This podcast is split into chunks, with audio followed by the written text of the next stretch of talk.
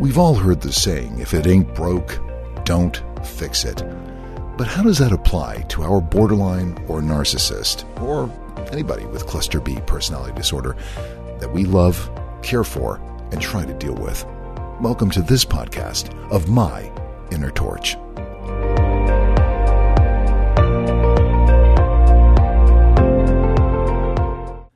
This is a conundrum and really comes down, I think, in my opinion, to the baseline of what you and I are dealing with. We didn't break the borderline, we didn't break the narcissist. So, how can we be expected to fix them? And the answer is we can't. If we didn't break them, we can't fix them. And this is a very, very difficult thing to accept because for over 20 years, I've been in the codependent, caretaking, fixing mode. I went into the relationship with my, my wife, who definitely has some cluster B personality disorder. It's hard for us to throw out the monikers. Oh, I think that my wife is borderline, or oh, I think my wife is a narcissist. We can do a lot of research. We can go online. We can educate ourselves. We can read books. We can even go into therapy. But at the end of the day, it's up to the, the person with the supposed personality disorder to actually go to therapy themselves and be diagnosed officially, if that can be even done. Cluster B is a very difficult uh, personality disorder family, so to speak. It's a melting pot of different disorders and personality flaws, and I will call them flaws. Uh, these people are not mentally ill. A lot of people like to throw out that moniker. Oh, you know, they're they're mentally ill. They're they're disordered. They're dysfunctional. That's really what they are. They're dysregulated. So I went into my relationship with the full idea, the full motivation of being the knight in shining armor that was going to fix my wife. I was going to fix her. I was going to show her that the world was not a bad place. I was going to love her until the cows came home. And at the beginning, that love, that feeling, was somewhat reciprocated in the form of the luminary stage, which frequently involves love bombing.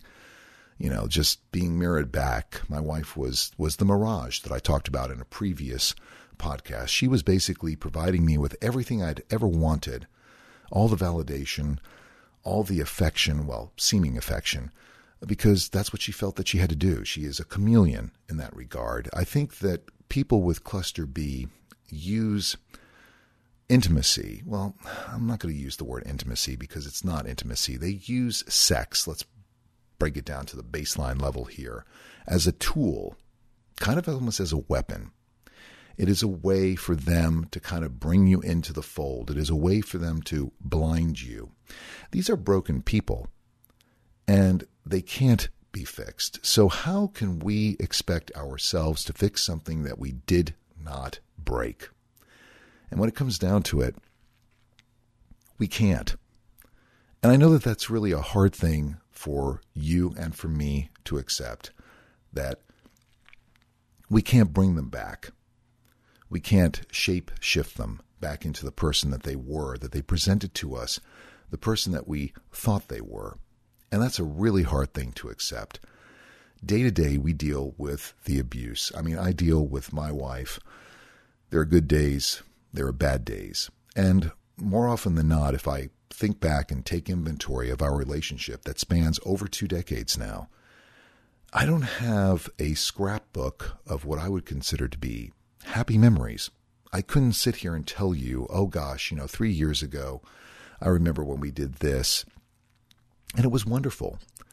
I can tell you that I can look back and go, three years ago, I remember this incident. I remember this rage. I remember, uh, I can remember uh, talking about moments where I was like, what is going on?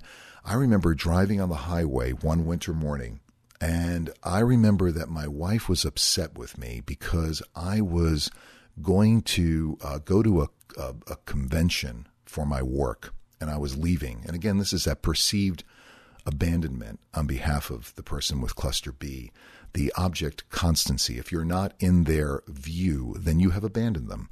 But I didn't understand all of that at the time. So I left very early that morning. It was a snowy morning. I got on the highway and I'm driving along and I spun out. I spun out. Thankfully, I was not injured, but my car was damaged. And I remember when the incident happened, I tried calling my wife to tell her about it, and she didn't answer the phone. So I basically turned around and started to head back to home. It was probably about an hour and a half away. I'd made my way down the, the highway and it would become very slushy and it was dangerous. And I remember leaving her a message and I remember texting her. Now she was she was basically uh, giving me the silent treatment. She was gray rocking me, and she was you know not responding to my call. She knew it was me who was calling. It was early in the morning. It was probably about seven thirty or so when the incident occurred, and I remember trying her and calling her and and and trying to you know let her know that I had an accident. In fact, my work ended up calling her at her place of work to let her know that I had been in an accident. And I remember distinctly when I finally got a hold of her, she was incredibly irritated and very, very angry. Why are you calling me? You're blowing up my phone. I already heard from your work. They already told me what happened. Now, mind you, that just isn't normal.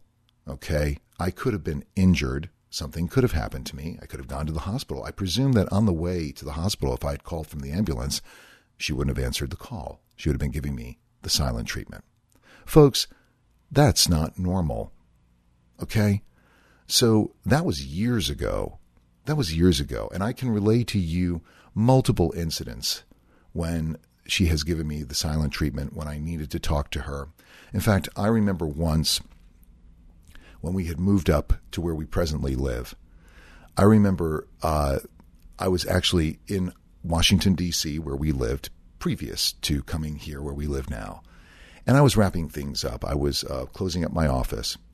And I remember uh, I got a, phone call from our youngest daughter's daycare. This was probably about, I'm thinking maybe 12, 11, yeah, 12 years ago.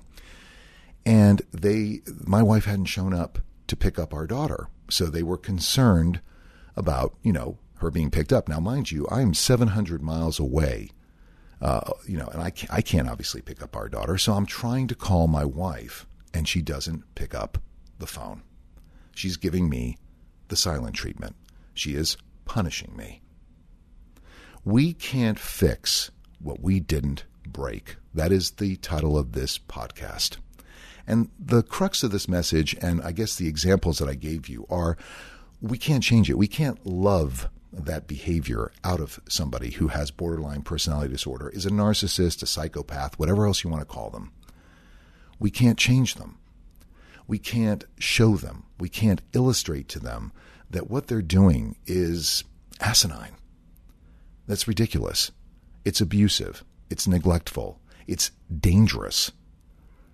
Had I been in a serious accident, had my, my car rolled over in that particular time, and maybe I was okay, but stunned and shocked, and I'm reaching out to my wife. I want to, I'd like to talk to her and let her know what happened. I would like to hear a reassuring voice. That didn't happen. Here, uh, she didn't pick up our child from daycare and they're calling me and I'm trying to call her and she's not answering the phone for whatever reason. She knows it's me. It's caller ID. It's a cellular phone. It's not the old days where it's ringing at the house phone and she's perhaps out, you know, in the garden or she's out shopping and she misses my call. This is intentional. This is purposeful. This is abusive. So I can recant hundreds of occasions in which my wife has acted out. I can recant that. And you have to understand if you're just entering into a relationship with somebody who you think is off, who is acting a little strange, you have to take a step back. And if you've been involved in a relationship, and if this is a family member who continuously does this, you have to make a decision, even though they're family. You have to decide how you are going to respond to this. And you have to understand that you will never make this better. Understand that you will not fix it. Understand that they may come up with an excuse and say, oh, well, you know, I left my phone in my pocket or I left my phone at home. But chances are they're just not responding to you because they're angry. They feel abandoned and they want to punish you. So you can't fix what you didn't break. And also understand that chances are, as time goes on, as you go through this repetition compulsion, when you repeat these incidences like I have over the last 20 years, that you're not going to change it. It's not going to get better. There will be no reconciliation. There will be no aha moment on their behalf where they will say, Wow, I'm, I'm really sorry that I acted this way for 10 years. Oh, I'm really sorry that I did this to you for 20 years. I, I can imagine how that felt. They have no empathy. They have no compassion unless it centers around them. They just, they just don't. A narcissist, especially, does not have any empathy. They do not have any understanding. They don't care. A borderline, well, they're supposed to. In my case, that's why I feel that there's a mix mash of all sorts of personality traits here that are going on that are difficult to diagnose. And I'm not a licensed psychotherapist, psychologist, psychiatrist, or a licensed social worker who specializes in cluster B. I'm just somebody who has informed themselves and understands what I'm dealing with. I've come out of the fog. And I suggest that you do the same thing. Stop fooling yourself. Stop trying to fix something you didn't break, something that broke years ago, way before you, and has absolutely nothing to do with you. MyInnerTorch at gmail.com. Always enjoy hearing from you. And also, uh, remember that new podcasts are uploaded every single Friday at 10 a.m. Eastern Standard Time. I'm getting up to close to almost 70 podcasts and talking about this situation, and I probably have 70 more. In fact, I may even have 140 more. It's unfortunate, but in my opinion, if I can finally make you aware, as I've become aware, then maybe some of that fog begins to fade and you begin to turn inward and work on yourself. Because at the end of the day, that's what you need to do. You have to heal yourself.